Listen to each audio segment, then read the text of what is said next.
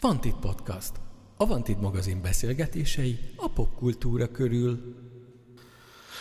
Sziasztok, ez itt a Vantit Podcast legfrissebb adása, amelynek témája a Disney, annak minden ágával és bogával és előzményével és következményével együtt. Ez egy ilyen beláthatatlan, szinte beláthatatlan univerzum, de ezt majd szépen kibontjuk a következő percekben.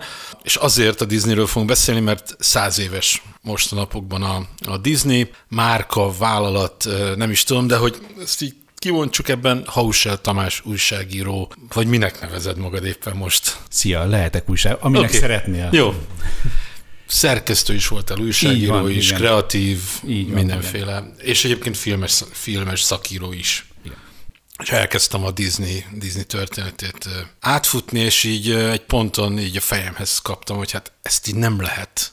Nem. Ez egy beláthatatlan. Tehát, hogyha ha a kultúra az egy, egy nagy univerzum, azonban a tömegkultúra vagy a populáris kultúra az egy kisebb, de még mindig hatalmas univerzum, akkor azonban a Disney az egy elég nagy, szinte beláthatatlan univerzum. Hát konkrétan beláthatatlan, hát hogyha végig gondolja bárki azt, hogy a Disneyből mi lett az elmúlt száz évben, és hogy mennyi ágazata van, és hogy abban az ágazatban ők mit tettek le az asztalra, és hogy annak is mennyi alágazata van, ez tényleg egy olyan cég, ami csodálkozom, hogy egyáltalán nem dölt össze uh-huh. ennyi idő alatt. Ha fölteszem azt a nagyon hülye kérdést, hogy mi a Disney jelentősége a, a, a 20. században, a 20. század tömegkultúrában, akkor hogyan válaszolnál erre? Úgyhogy egyrészt, hogy hülye vagyok, hogy ilyet kérdezek, de ha mondjuk megpróbálsz rá válaszolni, akkor mit mondasz? A jelentősége mindenképpen az, hogy a Disney volt az a cég, aki ugyan voltak vetétársai, de meg tudta mutatni azt, hogy mitől lesz egy mese jó és meg tudta mutatni, hogy hogyan kell azt kivitelezni úgy, hogy az időtálló legyen. Hogyha megnézed mondjuk a régi Disney rajzfilmeket, amik ki sem merem mondani, de mondjuk a Hófehérke egy 37-es rajzfilm, az még mindig jól néz ki. Lehet, hogy egy kicsit megkoptak a színei, lehet, hogy már azért modernebben is meg lehetne csinálni, de még mindig működik, mint animáció. Szóval olyan, olyan újítóak voltak, hogy ez egyszerűen felfoghatatlan, hogy hogy lehetett ennyi évtizeddel ezelőtt ilyen dolgokat létrehozni, mert most megnézel egy, manapság egy új rajzfilmet, ami mondjuk kézzel rajzolt, ha van még ilyen, akkor... Egyébként van még ilyen? Hát nagyon ritkán. Már, már minden inkább CGI, már uh-huh. komputerre sokkal egyszerűbb megcsinálni bármit. Uh-huh. De hogyha valaki arra adja a fejét, hogy legyen egy kézzel rajzolt rajzfilm, az jó eséllyel lehet, hogy nem lesz még mindig annyira jó, mint amiket a Disney csinált fénykorában, uh-huh. vagy bármikor. De ugye a Disney sem csinál már nagyon kézzel rajzolt rajzfilmeket, most már a legújabb, a Wish, ami majd most fog jönni nem sokára, az is már egy CGI animációs film. Nem, visszamegy majd a régebbi hangulatokhoz, de, de grafikában nem. Szóval a jelentősége mindenképpen az, hogy a Disney mindenkinek a gyerekkora volt. Szóval a Hófehérke egy 86 éves rajzfilm. Egy, egy rajzfilm, ami 86 éves, jó eséllyel nem működhetne 2023-ban, de működnek. Valahogy képesek voltak úgy innovatívak lenni, már az első pillanataiktól kezdve, hogy köröket vertek mindenki másra, de emellett meg tudták tartani azt a mesei hangulatot, ami, ami egyetlen vetétásukban sem volt benne egészen nagyon sokáig. És nagyon sok idő kellett ahhoz, hogy, hogy tényleg igazán jó vetétásokat kapjon maga mellé a Disney, és nagyon sokáig nem volt meg, és így sem lettek rosszak. Szóval számomra a Disney egyrészt a gyerekkort jelenti, másrészt meg egy olyan profi céget, akik pontosan tudták, hogy hogyan kell évtizedeken keresztül maximális minőséget nyújtani minden korosztálynak. Ilyen cég nem sok van a világon, ha van egyáltalán másik. Kik alapították a Disney-t? Miért? Vagy mi volt a szándék? Mi, mi volt az induláskor a gondolat, hogy indultak el, mik voltak a kezdeti lépések. És hogy mondjuk ez a kulturális termék, ez milyen gyökerekből táplálkozott, mi, mi hova tudjuk kötni így a kultúrának, vagy a, vagy a populáris kultúrának az egyéb ilyen produktumai között? A Disney pont száz évvel ezelőtt, 1923-ban egy testvérpár, Walt Disney és Roy Disney alapították. Nagyon jól le voltak osztva a szerepek közöttük, Walt volt a kreatív, Roy volt az üzleti ember. Nagyon sokáig egyébként sokkal inkább kötötték a Royhoz a Disney-t, mint a, mint a Walthoz, de, de szépen lassan inkább a, a kreatív oldal lett a fontos. A kezdetekben még nagyon, nagyon egyszerűnek tűnő filmeket akartak csinálni, ilyen kis filmeket, egy ilyen Alice nevezetű karakterhez kötődő, de nem az Alice Csodaországban, csak egy Alice nevezetű karakterhez kötődő kisfilmeket csináltak, illetve egyet megcsináltak az elején, ami már egy ilyen teljesen valószínűtlen történet száz évvel ezelőttről, ők már akkor fogták az élő szereplőket és a és a rajzot, és összeházasították a kettőt. Hát ilyet nagyon-nagyon későn csinált már bárki más, meg mertek csinálni, de ők egyből ezzel nyitottak. Megcsinálták az Alice's Wonderland nevezetű kisfilmet, ami arra volt jó, hogy azzal így szépen feldemózzák, hogy ő, ők miket tudnak csinálni. Ez soha nem került forgalmazásba, de itt-ott azért levetítették, és a mai napig meg lehet nézni, egyébként YouTube-on is fent van. Nagyon érdekes, hogy ezt így, ezt így meg lehetett csinálni már ennyire korán. Ez annyira bejött nekik, hogy, hogy elkezdtek további filmeket csinálni a karakter köré. Később viszont rájöttek arra, hogy hát ez így kevés lesz. És um, kitalálták Oswaldot, a nyulat, aki meglepően Mickey egérszerű karakter, akinek voltak mindenféle nagyon jó kis kalandjai, de ezek még ugye ilyen néma filmek voltak. Jó pár éven keresztül nem is nagyon nyitottak, hogy legyenek hangos filmjeik, de megjött 1928-ban Mickey Egér, ide kéne egy ilyen tapseffekt. Igen, egy tudom, jó nagy tapseffekt, igen, szépen beszambázott a Steamboat Willie-vel, ami egy akkora nagy siker lett, és az már egy hangos film volt. Nem volt benne igazából Ezt tekintik sokan így az igazi nagy Disney igen, sokan, sokan igen, rajtnak. ehhez kötik a Disney indulását, de hát addigra a Disney már jó pár éven hmm. keresztül túl volt nagyon sok mindenen. Bocs, egy zárójel aztán folytasd, hogy a, ez az egész ilyen rajzos, mozgóképes kultúra, ez, ez, ez honnan jött a képregény kultúrába, vagy honnan? Tehát hogy jutott eszébe ilyen arcoknak? Az egyébként még akkor még, hát azért a filmkultúra sem volt túl öreg, behozni a, a rajzoltságot a vászonra. Hát nem igazán, igen. Képregény kultúrából abszolút is volt nekik egy vetétársuk, a Fleischerék, akik uh, hasonló dolgokat csináltak, és ők is csináltak egyébként nagy játékfilmet is, de ők nem lettek annyira nagyon, nagyon kultikusak. A Disney volt az, aki, aki igazából túlélte ezt az egész harcot, vagy nem is tudom, minek nevezze. Hát igen, igen, igen, de hát ők nagyon túlélték. Itt egy picit beleszólhatok, hogy a Flashernél volt először ilyen, hogy így a popzene találkozott az animációval, a, a Cap Calloway, ugye, aki a nagy hős volt az egész háború előtti ilyen nagy swing korszakban, és ugye aztán a Blues Brothers filmben is feltűnik, és ott pont azt a számot a Minnie the Moocher játsza el, ami, ami aztán igazából animáció jelent meg. Betty Boo nevű kis karakterhez volt ez kapcsolva. És hát mi, mennyire legendás lett ez a karakter is és a dal is. Igen. De valahogy Betty Boot mégsem tekintjük annyira nagyon-nagyon nagy popkulturális jelentőségűnek. Megvan neki is a kultusza, de azért nem mérhető egy ilyen óriás Disney kultuszhoz. Szóval ott tartottunk ugye a, a Steamboat Willie. Miért pont egy egér?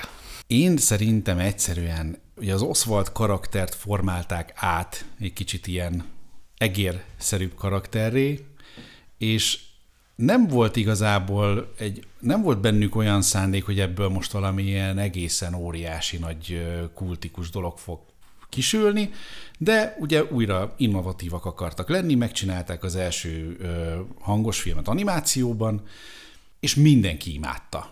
És innentől kezdve nem volt megállás, mert kellett még több Mickey Egér film, és elkezdték gyártani, és ugye megjelentek Mickey Egér kis barátai is, akikkel aztán végképp lehetett mindent felhúzni. És ezek, ezek hogy jöttek így időben egymás után, ezek a kis barátok? Ez egy nagyon jó kérdés, látod, hogy ezek hogy jöttek pontosan egymás után. Nem, nem, nem évre napra lebontva.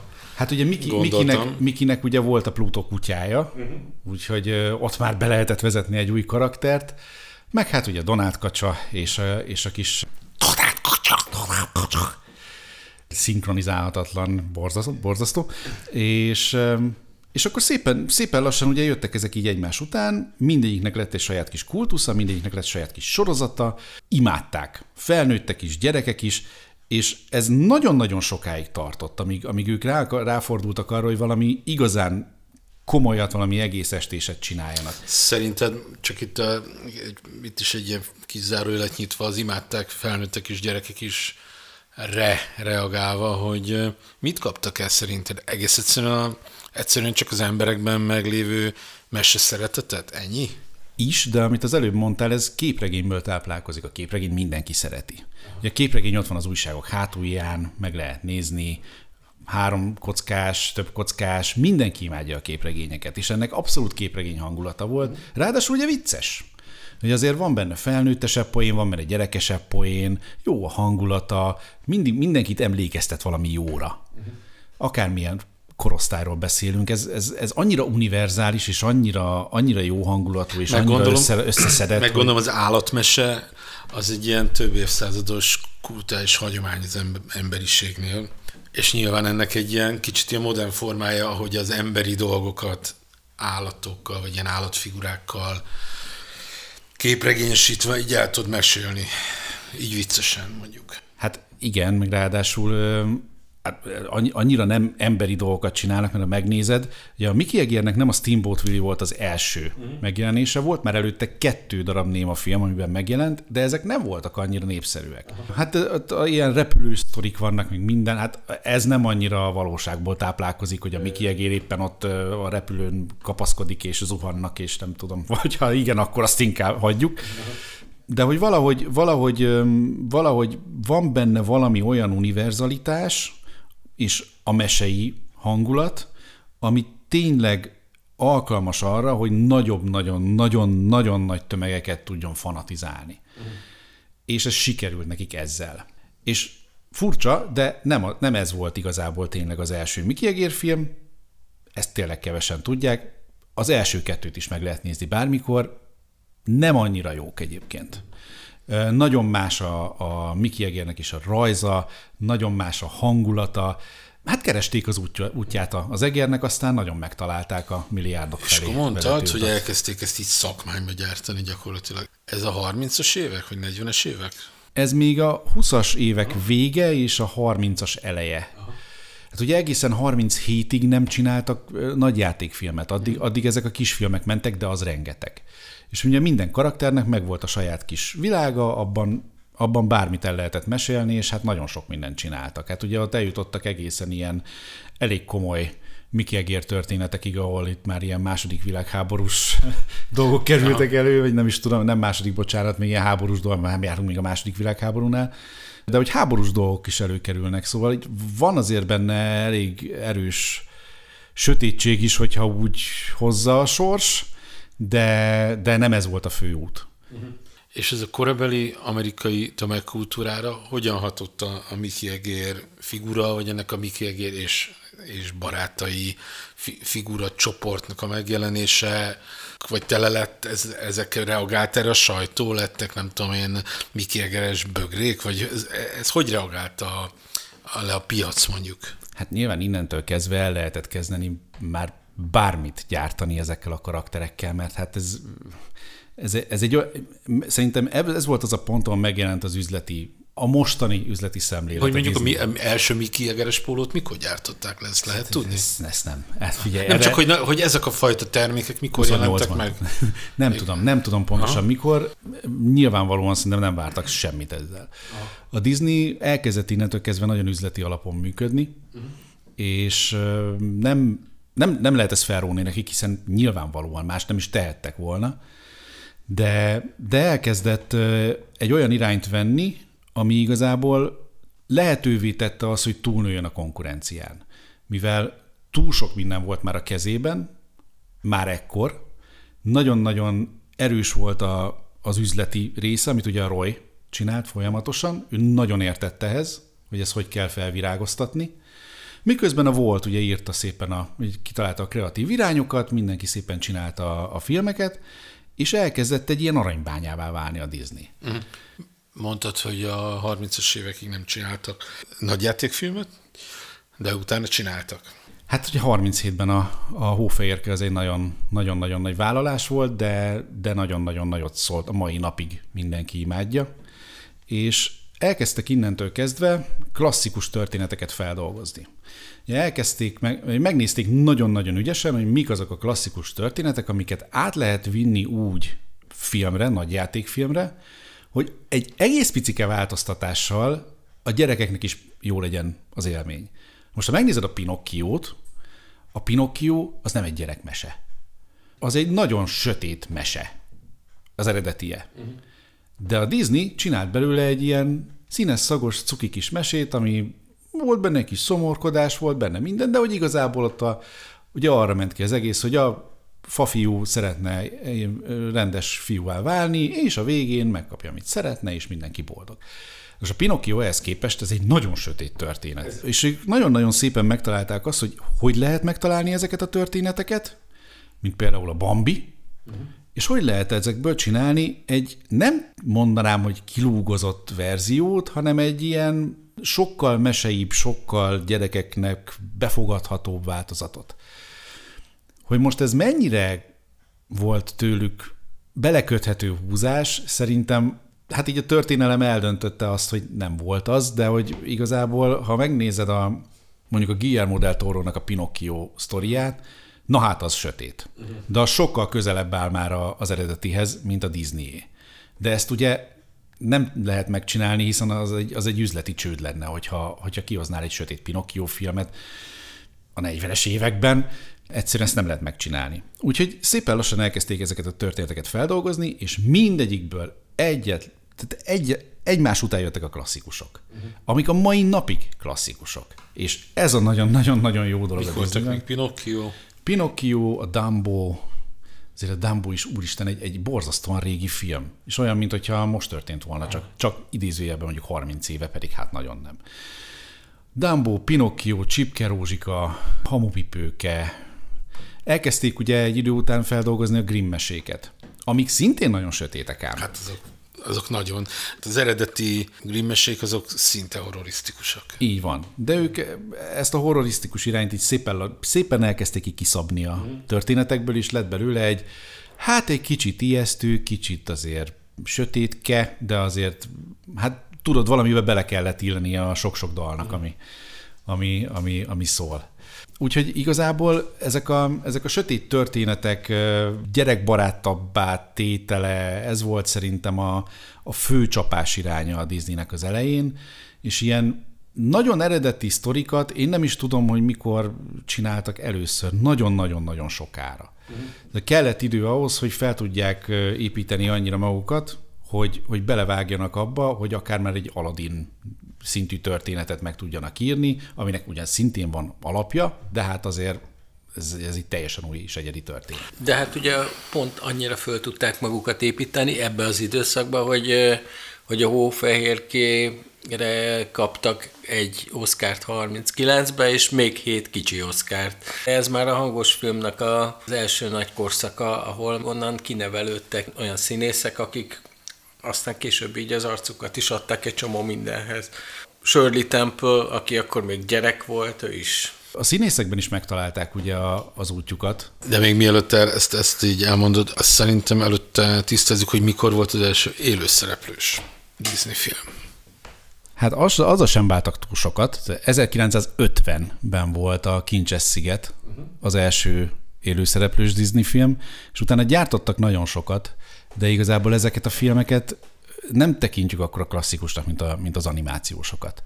De szépen gondolom ott is meg kell tanulniuk, hogy hogy lehet ezt, ezt jól kezelni, úgy, hogy megmaradjon a Disneysége, minőségileg is jó legyen. Nyilván azért 1950-ben még nem tartott ott a technika sem, hogy a meséket élőszereplőben nagyon-nagyon látványosan nyilván, nyilván egy, egy nem mesei sztorit értem szerint sokkal egyszerűbb volt akkor elmesélni, mint egy mesét. Igen, és um, szépen jöttek ezek a filmek, de hát uh, az igazán nagy uh, sikerek azok, azok sokkal, sokkal, sokkal később jöttek. Ugye elkezdték a David Crockett filmeket gyártani, amiből lett kettő, ami viszonylag elég jó fogadtatása lelt, de évtizedeken keresztül nem igazán nem igazán lehetett azt érezni, hogy, hogy úgy igazán nagyon megtalálták volna folyamatosan azt az utat, amin, amin haladni szeretnének, és uh, hiába volt mondjuk egy robrojuk, vagy, uh, vagy, nem is tudom melyik, mit mondjak. Annyira, annyira furcsa, hogy ha végignézed azt, hogy milyen filmeket csináltak élőszereplősöket, végignézed a címeket, semmelyik nem mond neked semmit. De egymás után jöttek a filmek.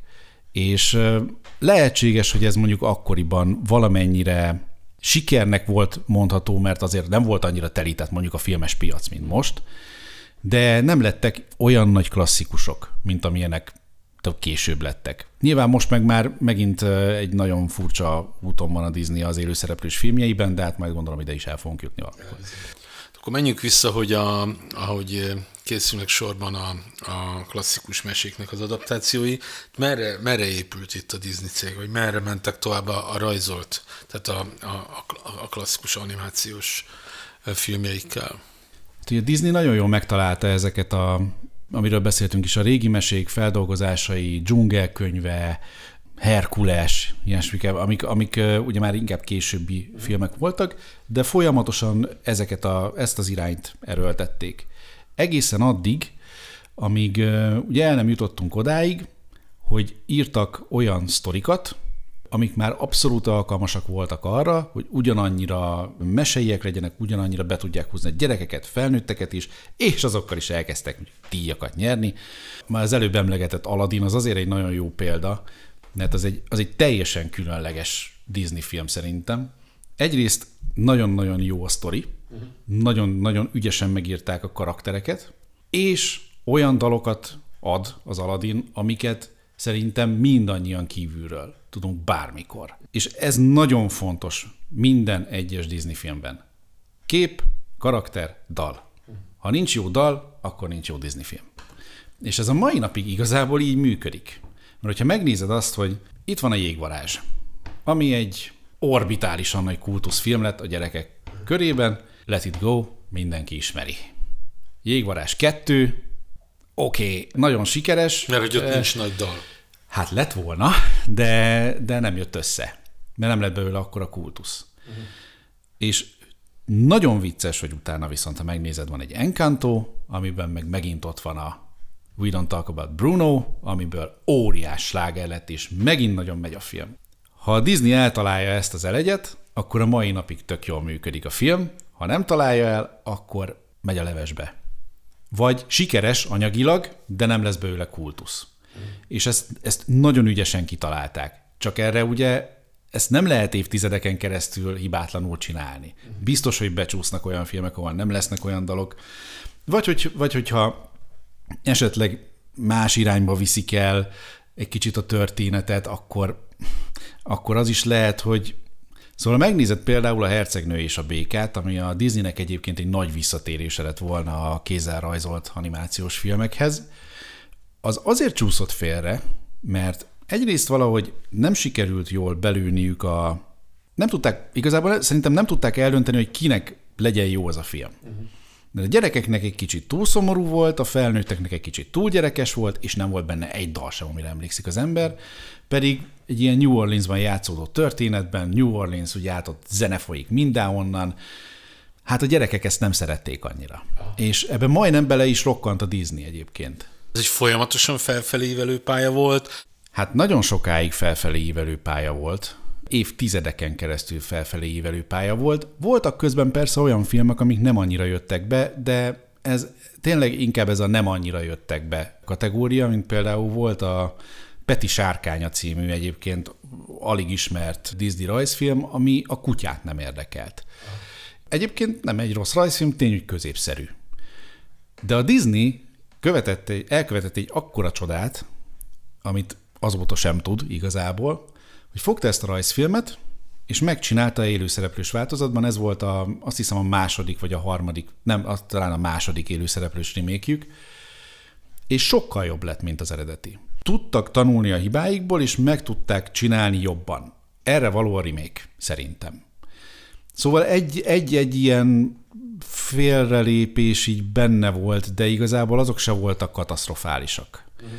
Szóval inkább azt mondom, hogy felfelé pálya, néha egy picit talán egyenesen repült az a repülő, de, de általában azért felfelé. Mik voltak mondjuk így a háború utáni pár évtizednek az ilyen emblematikus, vagy így mi jut eszedbe ebből a korszakból? Nyilván 5 millió, de, de, de adjunk így támpontokat azoknak, akik nem, nem a Disneyvel kelnek és fekszenek.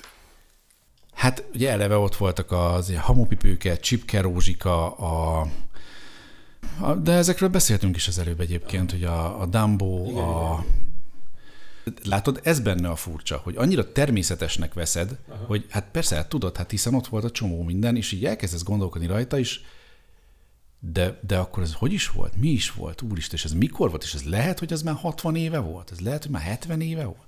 Pedig annyira, annyira mostaninak tűnik. Ha már itt a, az emelkedő vagy stagnáló, de azért alapvetően inkább emelkedő pályáról beszélünk. Volt egy korszak így a 80-as évek közepétől, végétől a 90-es évek közepéig, végéig nagyjából, amit, amit így Disney reneszánszként emlegetnek, hogy ott, ott, ott milyen filmek jöttek, és ott, ott mi történt valójában, miért nevezhetjük ezt reneszánsznak? Én visszaugranék egy kicsit egyébként egy pár évet, még a 70-es évek végéig, mert a 70-es évek, 70-es évek végén volt az, amikor, amikor elkezdtek olyan filmeket gyártani, mint a Mici Mackó. Akkor jött egyébként egy pár olyan film, ami annyira nem talált be, de a 80-as évek közepén egyszer csak elkezdtek folyamatosan betalálni, de hát ha most azt mondom neked, hogy a bátor kis kenyérpirító, akkor lehet, hogy egy kicsit így megmosolygod a dolgot, de hát az egy, az egy, az egy óriási klasszikus. De lehet, hogy nem itt, de mondjuk Amerikában az egy, az egy alap Disney rajzfilm. Valamiért nálunk annyira nem. De a 80-as évek az ilyen viszonylag kicsit eseménytelenebb volt a, a Disneynél, egészen 89-ig, amikor jött a kis hableány. És a kis hableány egy ilyen orbitálisan nagy siker. Az, de, de, ott, ott tényleg minden együtt volt, ahhoz, hogy az, az egy, az egy nagyon-nagyon-nagyon nagy klasszikus legyen, de innentől kezdve gyakorlatilag a Disney nem tudott hibázni egészen nagyon-nagyon sokáig. És ha megnézed, hogy mik jöttek utána, hát ez egy ilyen teljesen döbbenetes siker széria. széria. Szépség és a szörnyeteg. Egy évre rá Aladdin. Egy évre rá karácsonyi lidérsznyomás. Egy évre rá oroszlán király. Szóval hol, hol tud bárki ilyen minőségű filmeket évente Szerinted itt mi történhetett? Most nem, nem a tényszerű háttérre vagyok feltétlenül kíváncsi, hanem hogy te, mint mondjuk filmkultúrába járatos, vagy ilyen filmiparba járatos ember, mit gondolsz erről, hogy itt, itt mi, mi történhetett? Hát azért, ha megnézed a kis hablányt, azért az egy nagyon jó alapot ad arra, ami utána történt. A kis hablány az a tökéletesen belőtt későbbi Disney animációs film. Abban van rengeteg dal, nagyon cuki karakterek, beszélő állatok, szerelem, happy end, kaland, minden. Annyira, annyira jó volt ott szerintem a, az alap. Annyira, annyira jól kitalálták az egész világot, hogyha megnézed, mik történtek utána, hát pont ez. Pont ez. Az Aladdin, cuki beszélő állatok, nagyon sok dal, ami nagyon jól működik, jól meg itt karakterek, dráma, kaland. Jó, most a karácsonyi lidérsznyomás az egy nagyon különálló történet, de hát az ugye meg azért működött, mert a felnőttek imádják az ilyen történeteket, meg hát egyébként is ez egy zseniális film. Oroszlán király, nagyon súlyos dráma, de nagyon jó dalok, beszélő állatok, ugyanaz a recept. Megvolt a recept, és erre felhúztak nagyon-nagyon sok filmet. De aztán jött a Pocahontas, amivel meg megmutatták, hogy lehet ezt egy kicsit azért másképp is csinálni. Nem feltétlenül kell annyira nagyon-nagyon gyerekesre venni az egészet. A Pocahontas azért ez egy kicsit már komolyabb, komolyabb film. De ott is megvolt azért a, a mindenfivős láger, az is ugyanez a recept igazából, csak egy egészen picit sikerült rajta alakítani. De igazából szerintem ez volt a vége.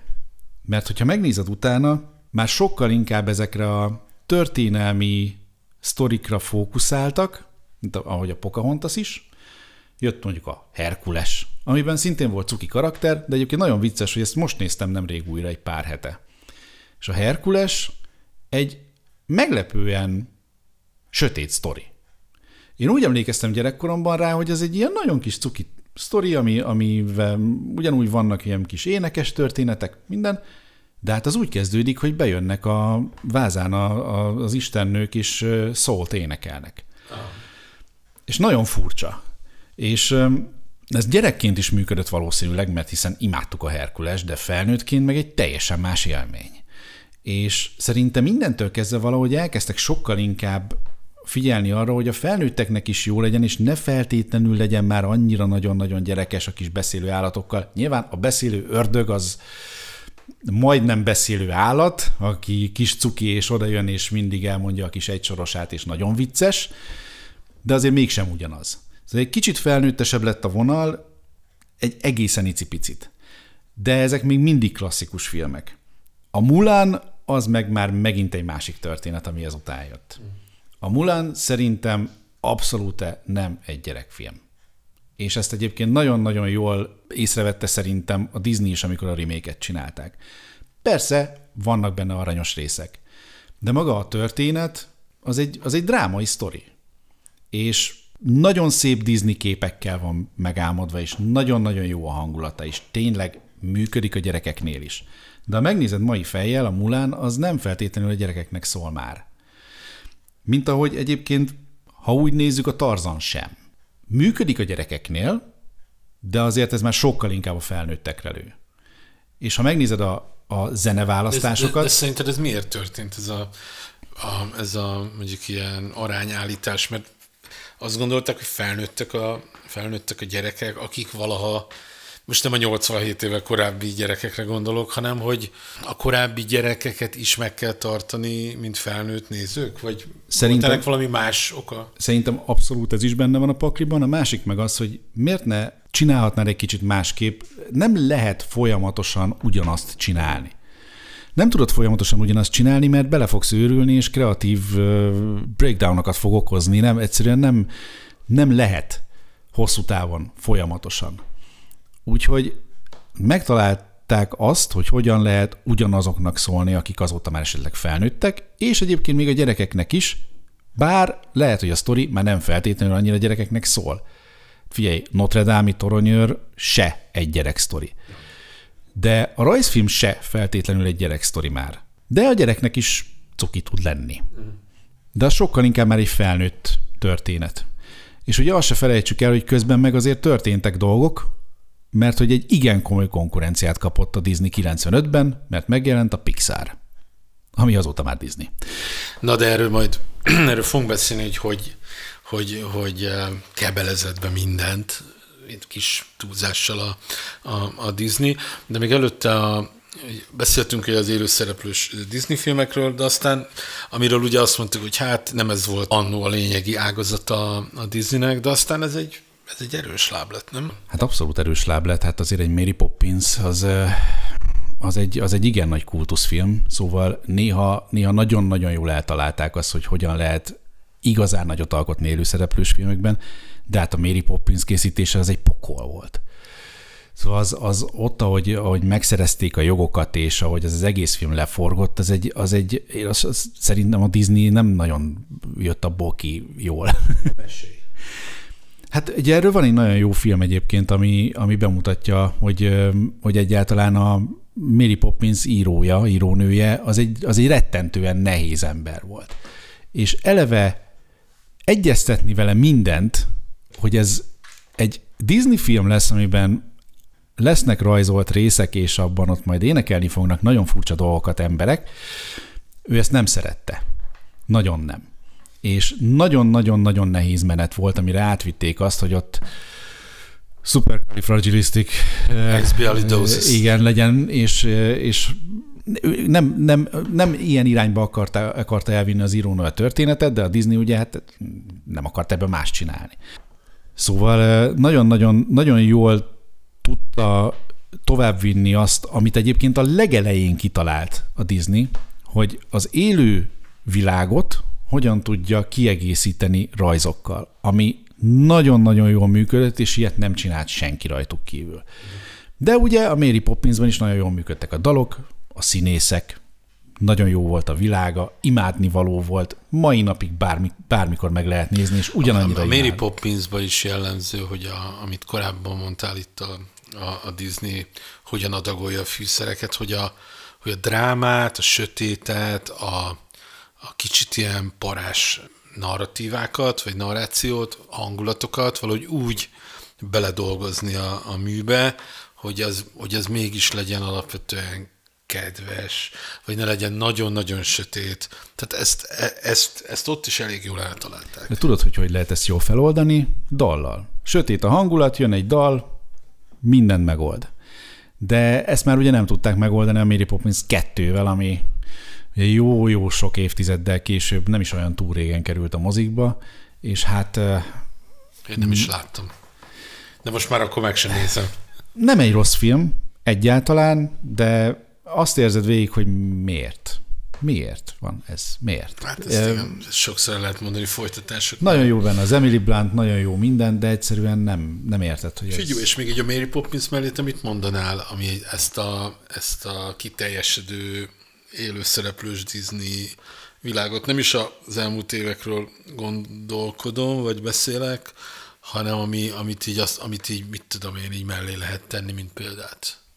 Hát ami nagyon-nagyon hasonló, bár azért ennyire talán nem lett kultikus, de azért mégiscsak kultikus, az a Roger Nyúl a pácban. Ja, ami, ami a Disneynek a Touchstone Pictures al kiadóján keresztül jött ki, vagy nem is tudom, hogy nevezzem ezt, de, de az, egy, az egy Disney, az abszolút egy Disney termék, ugye a Cemekis rendezte meg nagyon zseniálisan, de ott meg már annyira, annyira csúcsra járatták azt, hogy hogyan tudják a, az élőszereplőket a rajzoltal össze, összeboronálni, hogy ott aztán már tényleg mindenki megtalálta azt, ami, ami jó volt benne. Mert a Mary Poppins egy cuki film, vannak sötétebb részei, de azért, azért az alapvetően egy cuki film. De a Roger Newellban vannak olyan részek, amiktől a mai napig hülyét kap bárki. Mert, mert annyira ijesztő, hogy egyszerűen, egyszerűen úristen. Beszéljünk arról, hogy a Disney vállalat hogy lett egy ilyen tudom, sokfejű, vagy sok ilyen al vállalattal, vagy műhelyjel rendelkező ilyen monstrum. Nézd azért, előbb-utóbb minden nagyon nagy cég életében eljön az, hogy mással is akar foglalkozni, mint amivel alapvetően foglalkozik. Ja, a Disneynek lettek olyan, olyan produktumai, amik nem feltétlenül voltak eladhatóak már a Disney név alatt, és akkor szépen lassan lettek ilyen kis alstúdiói, ahol, hát ha megnézed például Párizsban Disneylandet, akkor ott olyan nagyon szépen markásan körül is válik, hogy van a Disneyland, és a másik oldalán ott van a Walt Disney Studios, ahol meg ugye a felnőtteknek szóló, többnyire felnőtteknek szóló dolgok vannak. Ez gyönyörű szépen ketté válik a Disney is egyébként. Vannak ugye a felnőtteknek szóló filmek, ahol tényleg aztán mindent csinálnak, és van a Disney, Walt Disney Pictures, ami meg ugye a rajzfilmeket csinálja. Ez magával hozza azt, hogy el kell kezdeni ilyen stúdiót, olyan stúdiót. De mik voltak ezek a Searchlight, ugye? Talán a Touchstone. A Touchstone, igen. Ú, mi volt még nekik? Megvették a Pixar. Hát időközben, minden ugye? megvettek időközben, amit... Marvel. Ami, ami csak Marvel szembe jött, azt, azt, azt megvették, és igazából ott az a nagyon jó kérdés, hogy, hogy hogyan? Szóval ezek nem voltak ilyen, ilyen rosszul működő kis cégecskék. Amiket, amik, amik megmentésre vártak. Igen, hanem volt az a pénz, uh-huh. hogy, hogy azt tudják mondani, hogy figyelj, itt van, oké, okay, nagyjából kaptok kreatív szabadságot, persze, aztán majd, aztán majd lesz, ami lesz. Irdatlan sok pénzt szántak arra, hogy, hogy jövék legyen gyakorlatilag minden, és kiépítsenek egy még annál is nagyobb monstrumot, mint ami volt. De már akkor is nagyon nagy volt, már akkor is nagyon nehéz lehetett ezt életben tartani, de ami most van, ahhoz szerintem konkrétan varázslat kell, hogy ezt, ezt valahogy működtetni tudják, és ahogy végig is nézed, nem teljesen vagyok biztos abban, hogy ez fog működni. Mert a Marvel is szépen elkezdett lefelé ívelni, a Pixar úgy elevickél, nem minden filmje talál már be nekik, vagy talál be nekik sem. Nem gondolom azt, hogy feltétlenül ez, egy jó, ez jót tett mindenkinek, hogy a Disney bekebelezte őket, mert, mert nyilván, nyilván arra megy ki az egész, hogy nagyon sok mindent kell termelniük, nem feltétlenül van idejük arra, hogy átgondolják azt, amit, amit csinálniuk kell, és hát jönnek ki olyan dolgok, amik, amik olyanok, amilyenek. Star Wars például. Rá akaszkodok egy előbbi félmondatodra a Disneyland, hogy arról beszéljünk egy picit, hogy az így hogy lett. Ugye szépen kitalálták, még a testvérek, hogy ezt szeretnék megcsinálni. De időközben a volt meghalt. Ugye ő tüdőrákban, azt hiszem tüdőrákban halt meg. Ezt már a testvére vitte át, Roy, hogy, hogy ez megszülethessen, viszont a voltra emlékezve és előtte fejet hajtva, ez Walt Disney Land lett.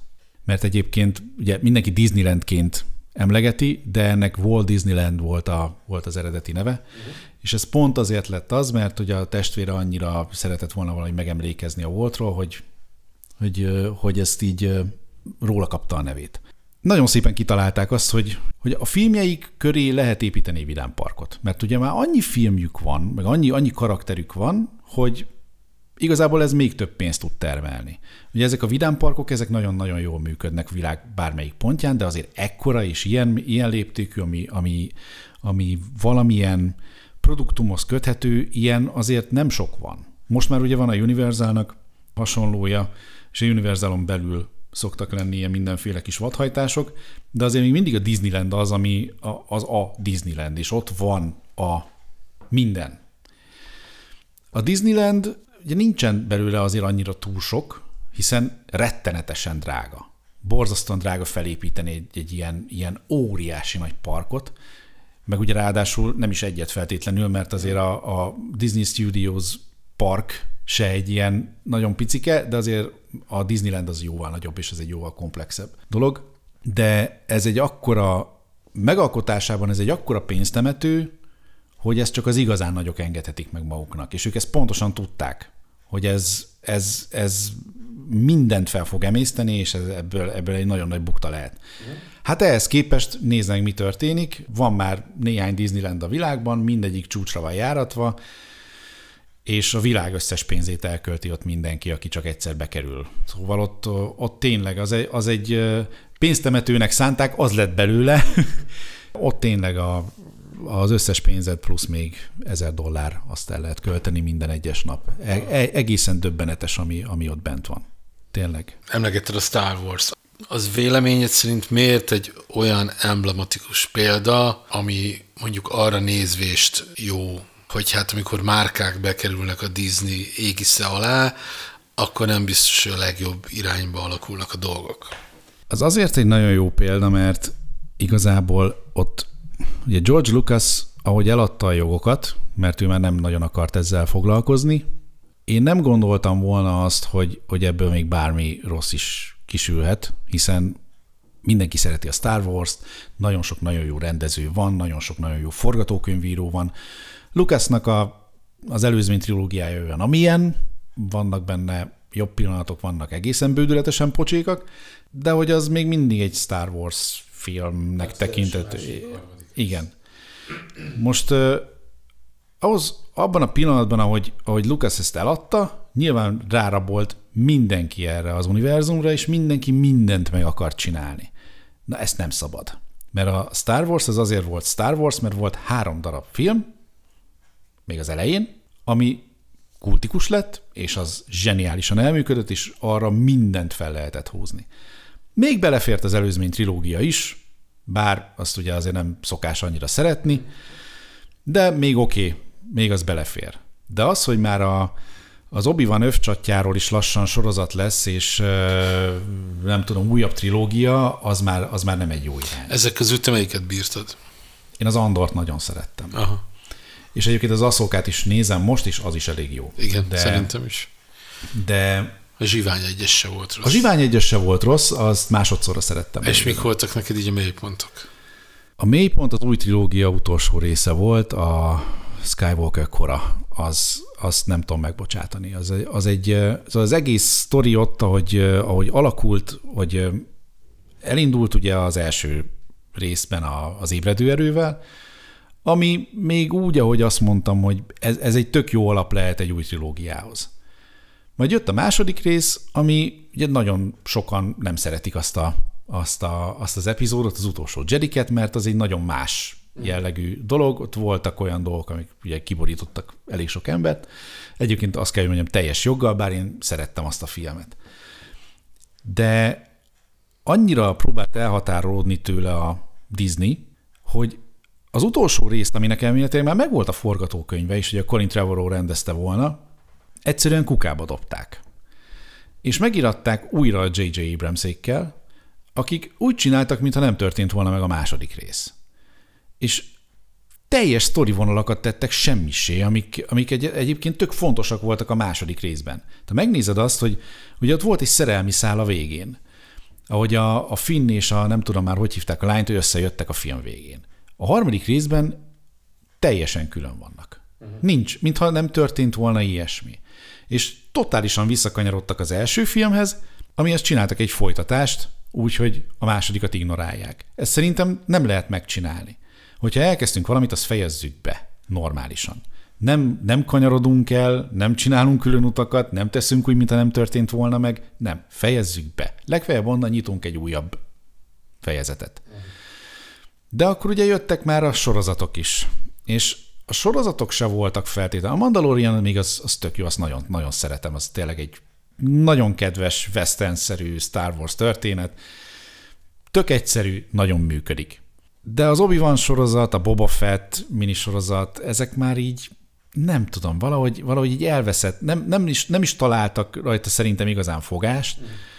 Egészen döbbenetes kontinuitási problémákat hoztak be, amiket nem is értettem, hogy ez hogyan lehetséges.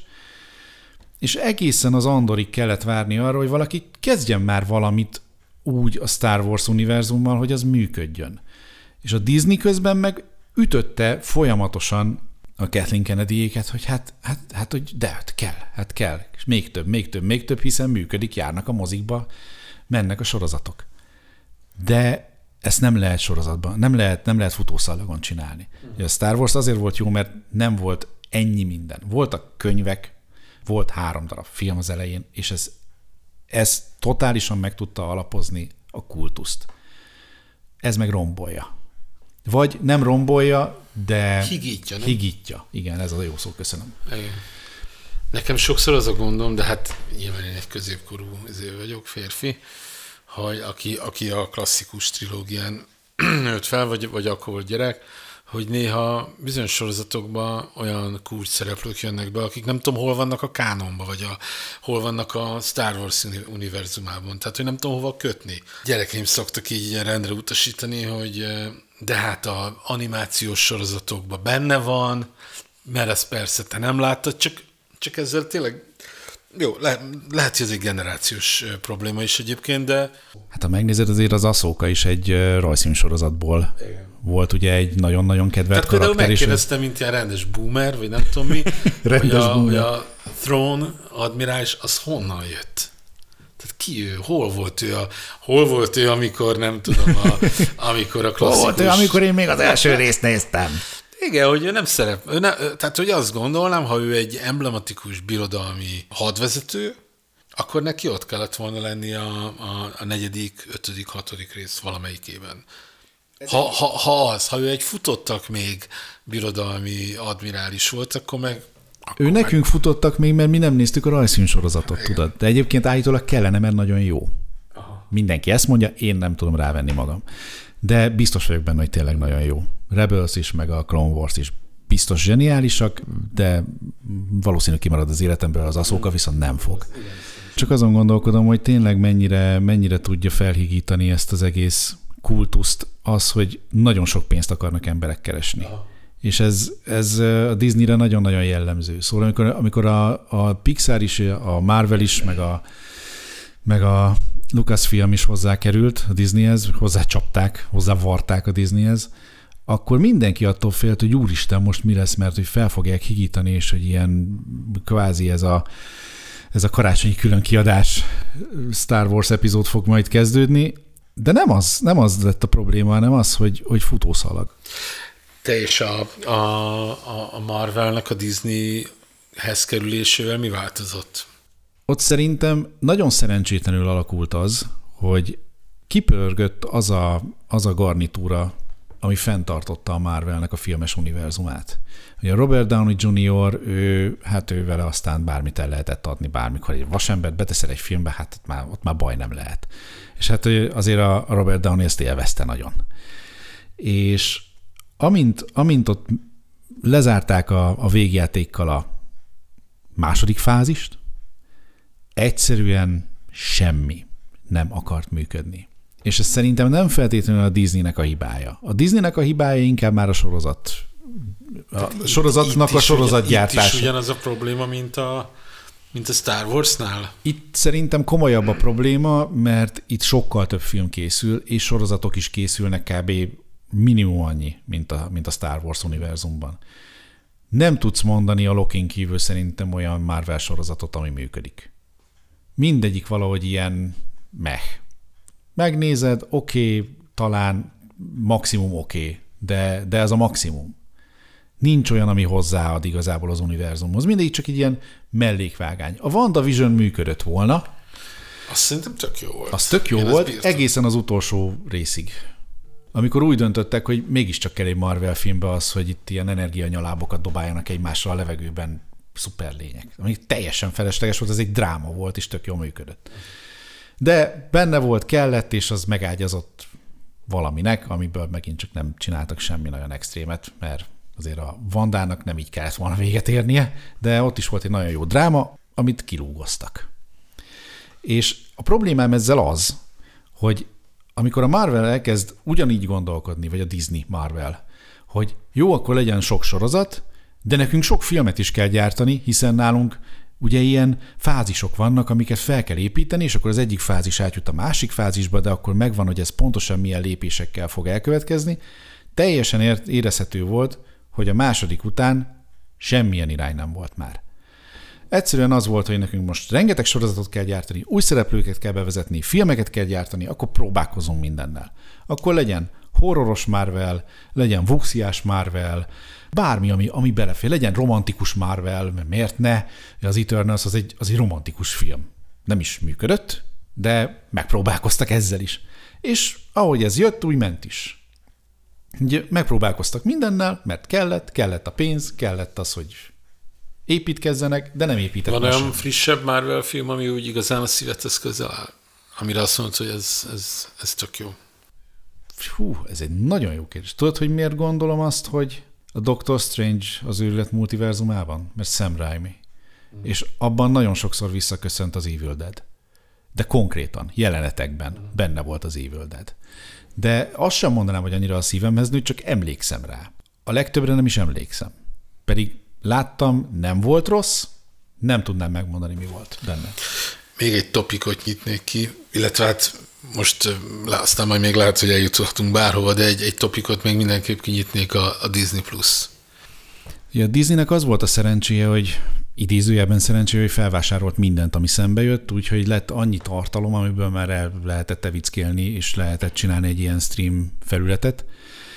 És szerintem ezt nagyon-nagyon ügyesen megugrották. A Disney Plus talán a Netflix utána az egyik legjobb ilyen, ilyen stream felület, nem csak a felület, hanem maga a kínálat is. Ugye nem csak azért, mert ott van minden Star Wars, Marvel, Pixar, Not Geo, hanem, hanem egyszerűen olyan, ugye a régi, a régi filmkínálat is fent van, és nagyon-nagyon-nagyon sok régi, nagyon jó filmet lehet megnézni náluk. Ebben szerintem a Disney Plus az egyik legjobb. Nagyon sok a klasszikus film, és ott vannak az újak.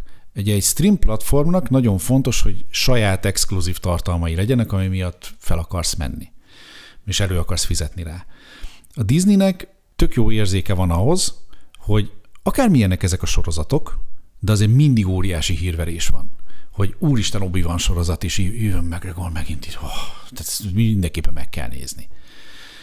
Óriási hirdetési felületeken mindenhol ott van, mindenki tudja, hát csak meg akarja nézni az ember, még egy Netflixen azért úgy, hát Stranger Things maximum, ami még úgy nagyon szembe jön, és, és ilyen univerzális, és tényleg mindenki felkapja a fejét rá. Mostanában. Igen. Igen, igen, igen. De a Disneynél ezek az óriási nagy nevek, és ezek a, ugye eleve a Disney Plus az le, le is van bontva ezekre a külön kis, kis nagy cégekre. Van egy Disney felülete, van egy Marvel, van egy Star Wars, és van egy Nat Geo. Szóval ezek haboknak nevezik őket, ahol mindent szépen el tudsz érni. Fel van az összes Marvel film, fel vannak a Star Warsok, fel vannak a régi Disney rajzfilmek, fel vannak az új Disney filmek, és ugye ide kerül fel minden egyből, hogyha olyan.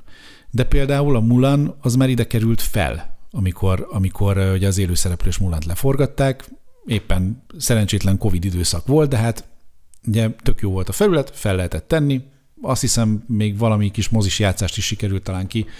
Covid időszak az eleve sokat lökött ezeken a, ezeken a streaming felületeken, ha csak arra gondolunk egyrészt, hogy mindenki ült otthon és nézte, meg hogy egy csomó filmnek a premierje ezekre a felületekre került, ugye? Hát igen, mondjuk ebből, ebből pont az HBO volt, aki nagyon-nagyon ügyesen húzott hasznot, mert ők kitalálták azt, hogy nagyon-nagyon rövid idővel a mozis bemutató után már fel fognak kerülni a filmek. Viszonylag nagy filmek voltak fennállunk nagyon-nagyon korán. Ezzel a Disney nem tudott versenyezni. De ez nagyon gyorsan kipörgött a Warnernél, úgyhogy ezzel, nem, ezzel, ezzel már utána lehetett versenyezni. De a Disney viszont olyan, olyan filmeket vitt moziba, meg egyébként nem is csak moziba, hanem már a streaming felületeire is, amik mindenkit érdekeltek. De voltak olyanok is, amik, amiket én a pokol tüzén szeretnék látni. Szóval képesek voltak a Suzi és Tekergőből egy élőszereplős filmet csinálni, aminek aztán tényleg semmi értelme. Hát kettő kutya sztoriáról van szó. Azt nem akarod élőszereplős filmben látni. De megcsinálták. De azt már tudták, hogy azt nem szabad moziba vinni, mert ez egy óriási bukta lenne, ezért kirakták a Disney Plus-ra. Ott viszont tök jól el tud muzsikálni, és mindent meg lehet csinálni, legfeljebb azt mondjuk, hogy ez már streamre kerül azonnal. Ami tök jó, mert nem mindenki szeret moziba járni. Van, van tényleg olyan, aki csak streamet néz otthon. Az meg tudja nézni ezeket. Megértjük a... ezeket az embertársainkat is természetesen. Persze. Az is kap ex- exkluzív filmeket, lehet, hogy nem olyan minőségűeket, de aztán ki tudja, néha, néha beesnek egyébként a stream szolgáltatókra is olyan exkluzív filmek, amik aztán, úristen, éve, év egyik legjobbjai. De ez azért ritkább. De a Disney, a Disneynek nagyon sok van a kezében. Nagyon-nagyon sok, nagyon-nagyon jó dolog van a kezében, és nagyon nagy dolog van a kezében. És ezt egyesíteni egy platformra, ez szerintem egy újabb aranybája. És szerinted ez a, ezek a platformok így a helyükre kerültek, vagy mert ugye mindig téma volt, hogy a, a, a mozi kontra streaming, hogy ez milyen hatással lesz a filmkultúrára, és szerinted ez így a helyére került, oké, okay, betagozódott, nem? Nem, egyáltalán nem. És ráadásul túl sok a stream platform most már. Tehát, hogy szerinted ez egy probléma, vagy ez egy kihívás? Szerintem ez probléma. Uh-huh. És ha megnézed például a Warner, ugye az HBO nagyon szenvedettől folyamatosan változtatják, hogy ők most mik, hogy hívják őket, mi kerül le, mi kerül fel. Hát most már ott tartunk, hogy a Netflixen láttam az Elit alakulatot, ami egy ilyen alap HBO sorozat. Nagyon-nagyon nagy változások vannak. A, a, a Warner HBO az, az, az nagyon megy lefelé, a Disney ő megvan ezzel a, ezzel a négy külön kategóriával, és meg is lesz szerintem, ameddig csak bírják. A Netflix ugye ott a mennyiség a minőség ellen versenyben mindig a mennyiségre. Abszolút. És egyébként ez jól is csinálja üzletileg, ha, hát attól függ már ott is állítólag most elég komoly problémák vannak, és majd megint árat fognak emelni, de, de hogy ők azért megvannak. Uh-huh. De ennyi. És minden más megy le egy Amazon, most hiába csinálnak egy gyűrűk sorozatot a világ összes pénzéért, nem, nem tudnak elevickélni már egy ilyen közegben. Beszélgettünk eddig is Disneyről és zenéről, vagy szóba került, akkor azért ne felejtsük el a, a Disneynek a sztárgyár oldalát, ahol világsztárok cseperedtek. Hát azért, ha visszanézel egy Mickey Mouse Clubot, akkor nem gondolnád, hogy feltétlenül világsztárok lesznek Igen. azokból az emberekből, meg hát azért ott, ott, ott nagyon, nagyon elmebeteg arcok fordultak el. Hát a figyelj, megnézed azt, hogy... Az, de, aki nem tudja, az egy ilyen, az mi is az Mickey, Mickey Mouse Club? Mi volt? Ez egy, ez egy olyan gyerekműsor, ahol mindenféle színészek, énekesek énekeltek, voltak ilyen különböző én nem is tudom, hogy fogalmaznám ezt meg, mert nem a, nem a kölyök klub, mert annál egy sokkal amerikaibb dolog.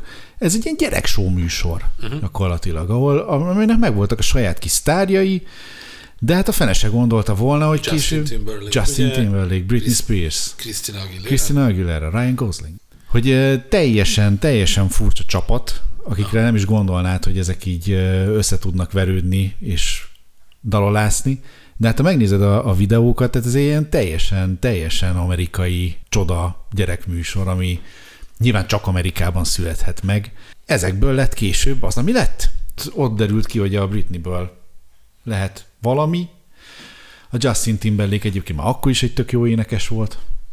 Ami tök fura, a Ryan Goslingot szivatják ezzel folyamatosan, hogy hogy táncoltál gyerek, mi volt az? És hát ő is egyébként fogja a fejét, hogy hát igen, azért az, az, az gáz. De hát gyerekek voltak. És, és ebből nőtt ki egy ilyen, ilyen erős, nagyon erős popzenei irányzat gyakorlatilag sokkal később. Mert azért mondjuk az NSYNC, Britney, Christina, ők mind, mind ugyanaz a közeg, de egyébként gyerekként is ugyanaz a közeg volt, csak ezt nagyon kevesen tudják mondjuk itthon. De Amerikában ez egy teljesen átlagos információ, hogy ja, persze, hát a gyereksztárok. El voltak régen, cukik voltak. Szóval ez tök érdekes, hogy, hogy, hogy a Disney mit, mit tud néha így kinevelni, vagy hogyan találja meg azokat a sztárokat, mint a Demi Lovato például, akiből szintén később egy ilyen, ha most éppen rockstar, de akkor még egy aranyos kis Camp Rock nevezetű szörnyedvényben volt főszereplőnő, amiben cuki dalokat énekelt a Jonas brothers akik szintén egyébként a nagyon Disney közeli testvérzenekar, de hát ezek, ezek a mai napig működnek. És ha megnézed, ez tök érdekes, hogy ezek a mai napig működnek. De Christina Aguilera, Britney Spears, főleg Justin Timberlake, újra van NSYNC. Nagyon-nagyon furcsa, hogy ezek időtállóak voltak. És a Disney valamiért ilyen dárban zseniális. Tehát, tehát magyarul jól tudnak megtalálni és kinevelni sztárokat. Így van. Mint ahogy ugye a második generációjából is, tehát a Miley Cyrus, így van. Ariana Grande és társaik, hát gyakorlatilag ők uralják a, az amerikai mainstreamet. Hát igen, de ha megnézed mindegyikkel mi történt, elkezdték ugye még a Disney stílusban nyomni, és most már mindegyikük, gyakorlatilag mindegyikük teljesen, teljesen más zenei irányzatba indult el. Van, aki rockot énekel, van, aki szólt énekel, Ariana Grande ő az a tipikus popstar marad, de azért ő se a nagyon kislányos, hát azért ott vannak elég kemény szövegek, amik nem gyerekeknek nem gyerekeknek szólnak az ő dalaiban, ami egy kicsit azért mondjuk így szíven is ütött mindenkit, de mindenkiből, mindenkiből valami olyan lett, ami igazából nem volt szerintem feltétlenül benne a pakliban az elején. Te megnézed, azért, azért Britneynek is volt egy ilyen elég durva átalakulása. Christina aguilera még nagyobb átalakulása volt. Demi Lovato most éppen tényleg, most azzal, azzal hak, nem is haknizik, hát egyébként tök jól csinálja, megcsinálta a kis pop lemezeit, most felvette a slágereit rock változatban, és tök jó. Működik. Nagyon, és jól is énekel, és egyébként illik is hozzá az az egész. Miley Cyrus meg ugye megint egy másik történet, mert ő meg aztán, ő egy külön intézmény, aki 17 évesen megírta az életrajzi könyvét, olvastam, semmi nincs benne, aztán kiderült, hogy igen, neki problémái voltak, meg végigment mindenen, amin a gyereksztárság miatt csak végig lehet menni, a poklon, meg a mennyországon is, és eljutott odáig, hogy egy, egyébként még mindig keresi az útját, de hát övé az év egyik legsikeresebb dala a Flowers, ami egyébként egy tök jó popsláger. Szóval azért ő is nem azt mondom, hogy nagyon-nagyon-nagyon nincs a helyén, mert azért mondjuk ha bármi van, akkor a Joan Jett ugrik vele fellépni. Sokan lennének úgy nem a helyükön, mint, igen, a, mint Miley Cyrus. Igen, de, de ő még azért szerintem még mindig nem találta meg teljesen azt, ami, ami majd mm. lesz. De ami most van, az se rossz. És hát néha meg feltűnik filmekben is azért, tehát hogy a Black Mirrorban epizód szereplő volt. Igen, hát meg ugye azért régen neki voltak filmjei még a Hannah Montana időben, de hát azt senkinek sem kívánom, mert az, az maga a pokol. A Hannah Montana mozifilm az egy olyan film, amit én nem tudtam végignézni. Nagyon kevés film van, amit, amit nem tudtam végignézni. A Hannah Montana mozifilmet nem tudtam végignézni. Hogy látod, és akkor nagyjából elérkezünk a beszélgetés végéhez, hogy látod, hogy a Disney merre fog tovább haladni, mi lesz a, nyilván nem a varázsgömbbe történő belenézést kérem tőled, de hogy most, hogy látod, hol áll a Disney ebben a filmes világban, vagy a filmes piacon, és hogy, és hogy merre haladhatnak tovább, mi lehet az út?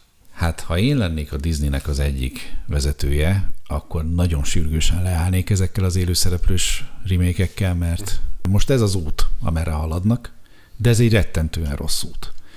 Egyre rosszabbak ezek a filmek. Konkrétan már nem azt mondom, hogy nézhetetlenek, de azért a kis hableány alatt én nagyon fészkelődtem már a, a moziszékben, és kellemetlen volt. Szóval... Plusz vannak ezek az ilyen kvázi politikai vagy ideológikus viták is, amik azt most nem akarom megnyitni, Igen. pedig van róla véleményem, de hogy ezek is egyébként hát Borzolják a kedélyeket, mondjuk így. Borzolják, és ráadásul most pláne borzolják, mert ugye most jön majd a Hófehérkének az új mozi változata jövőre. Nagyon várjuk. Borzasztó, igen, már most nagyon jónak tűnik, ahol már olyan vad dolgokat találtak ki, csak azért, hogy tényleg politikailag korrekt legyen az egész, hogy nekem nincs bajom azzal, hogy a, a West Story főszereplőnője, a Richard Zegler játsza a hófehérkét, mert jó, latina, oké. Okay. De ő, ha ránézel, ő tényleg egy hófehérke típus. Abszolút. Ő egy tök jó választás, nagyon jó énekel, nagyon jól meg fogja oldani. De az, hogy már arról lehet hallani, hogy igazából a törpéket nem törpék fogják játszani, hanem ők rendes emberek lesznek, de lesz köztük egy darab törpe, és egyébként etnikailag is különbözőek lesznek, és lesz köztük egy nő is, és na, na elmentek ti a... Te, nem, az egy mese. Hogyha már a mesevilágot próbáljuk megmagyarázni és, és tematizálni. tematizálni, és ne, nem, mese. Meseként kell kezelni, ez egy mese. És lehet, hogy a mai világban fel fogunk vele borzolni jó pár kereit. Uh-huh. Kit érdekel? Az a baj, hogy a Disney kezd átmenni egy olyan egy olyan, olyan cég kezd válni belőle, akiknek nagyon fontos a politikai korrektség. De az a baj, hogy a mese az nem mindig politikai korrekt, illetve változik a világ. Hát, és ha nem tudjuk a mesét meseként kezelni, akkor baj van. Sőt, hát a nem mese sem. De mondom, ezt tényleg nem akarnám elkezdeni, mert erről nagyon hosszan lehetne beszélgetni. Lehet, hogy egyébként meg is érne egy külön beszélgetést az egész kultúra versus politikai korrektség, de tehát, hogy azt mondod, hogy, hogy, hogy picit az, a, az élőszereplős filmeket, de gondolom talán azt is mondanád, ha te lennél a Disney egyik döntéshozója, hogy a, hogy a mennyiségből egy picit vegyenek vissza talán. Hát mindenképpen, ráadásul ugye ők most nagyon az élőszereplős filmekre lőnek, és már bejelentettek rengeteg filmet. Szóval itt, itt már a, a Guy Ritchie rendezte Herkulestől kezdve a, a macska arisztokraták, amit a Questlove rendez, ugye a Rucnak a dobosa. Tehát így e, egészen döbbenetes dolgok jönnek na, egyébként. várjuk. Igen, ugye ezek, ezek úgy jó hangzanak, de azért, azért na, de látunk már érdekes dolgokat a Disney-től. Lehetnek ebből jó dolgok, de erősen kétlen. De katasztrófák is akár. Abszolút lehetnek katasztrófák. Én a Hóférkében még egy picit azért bízom, mert a Mark Webb rendezi, és a Greta Gerwig írja a forgatókönyvet, szóval uh-huh. azért talán talán lehet belőle még valami, de akkor sem tudom ezt a törpe dolgot elengedni. Viszont én szerintem a Disneynél az lesz, hogy ezek a filmek nem fognak működni. Egyszerűen nem. Ez, ez, ez nem, nem is működik mindenféle. Ha megnézed az oroszlán királyt, és mondjuk megnézed a kis hableányt, egyre jobban mennek el abba az irányba, hogy tényleg megcsinálják élőszereplősként, csak elveszlik belőle a mese. A kis hableány is azért volt cuki, mert volt benne a, Ficánka a nagyon aranyos hal, aki a filmváltozatban, az élőszereplősben egy hal, aki nem aranyos, csak egy hal. És nem érted, hogy ez most miért jó. De hát ott már mondjuk ez a legkevesebb, mert ott már a, az állatok reppelnek egymással, és, és hasonló dolgok is vannak. De elveszlik a mese, és, és ez, ez nem egy jó irány. És üzletileg egy se lesz... cégnek, amely, amelyik, amelyiknek az étosza a me- mesélés. Igen, viszont ha megnézed a másik vonalát, a, a rajzfilmes vonalát, ott meg gyönyörű szépen kezdenek megint rátalálni arra, hogy mitől működik az, ami Disney. Uh-huh. Nagyon ritkán jönnek ki Disney rajzfilmek, de mondjuk az Encanto, ami az utolsó óriási nagy siker volt, az egy tökéletes Disney mese. Ott aztán minden megvan de ott még akár, most mondhatjuk, hogy politikailag korrekt, de tök mindegy. Van, a, van az erős női karakter, aki egyébként tök bizonytalan, uh-huh. de azért erős, uh-huh. de, de bizonytalan. Uh-huh. Ez nekem teljesen oké. Okay. Uh-huh. Mindenkinek ott van a kis különleges képessége, és a dalok, és a látvány, és minden. Tökéletes. Hogy most ezt majd a wish meg tudják-e ugrani, azt nem tudom, de nagyon úgy néz ki, hogy igen. But we wish. Igen. Elnézést kérek. Köszönöm.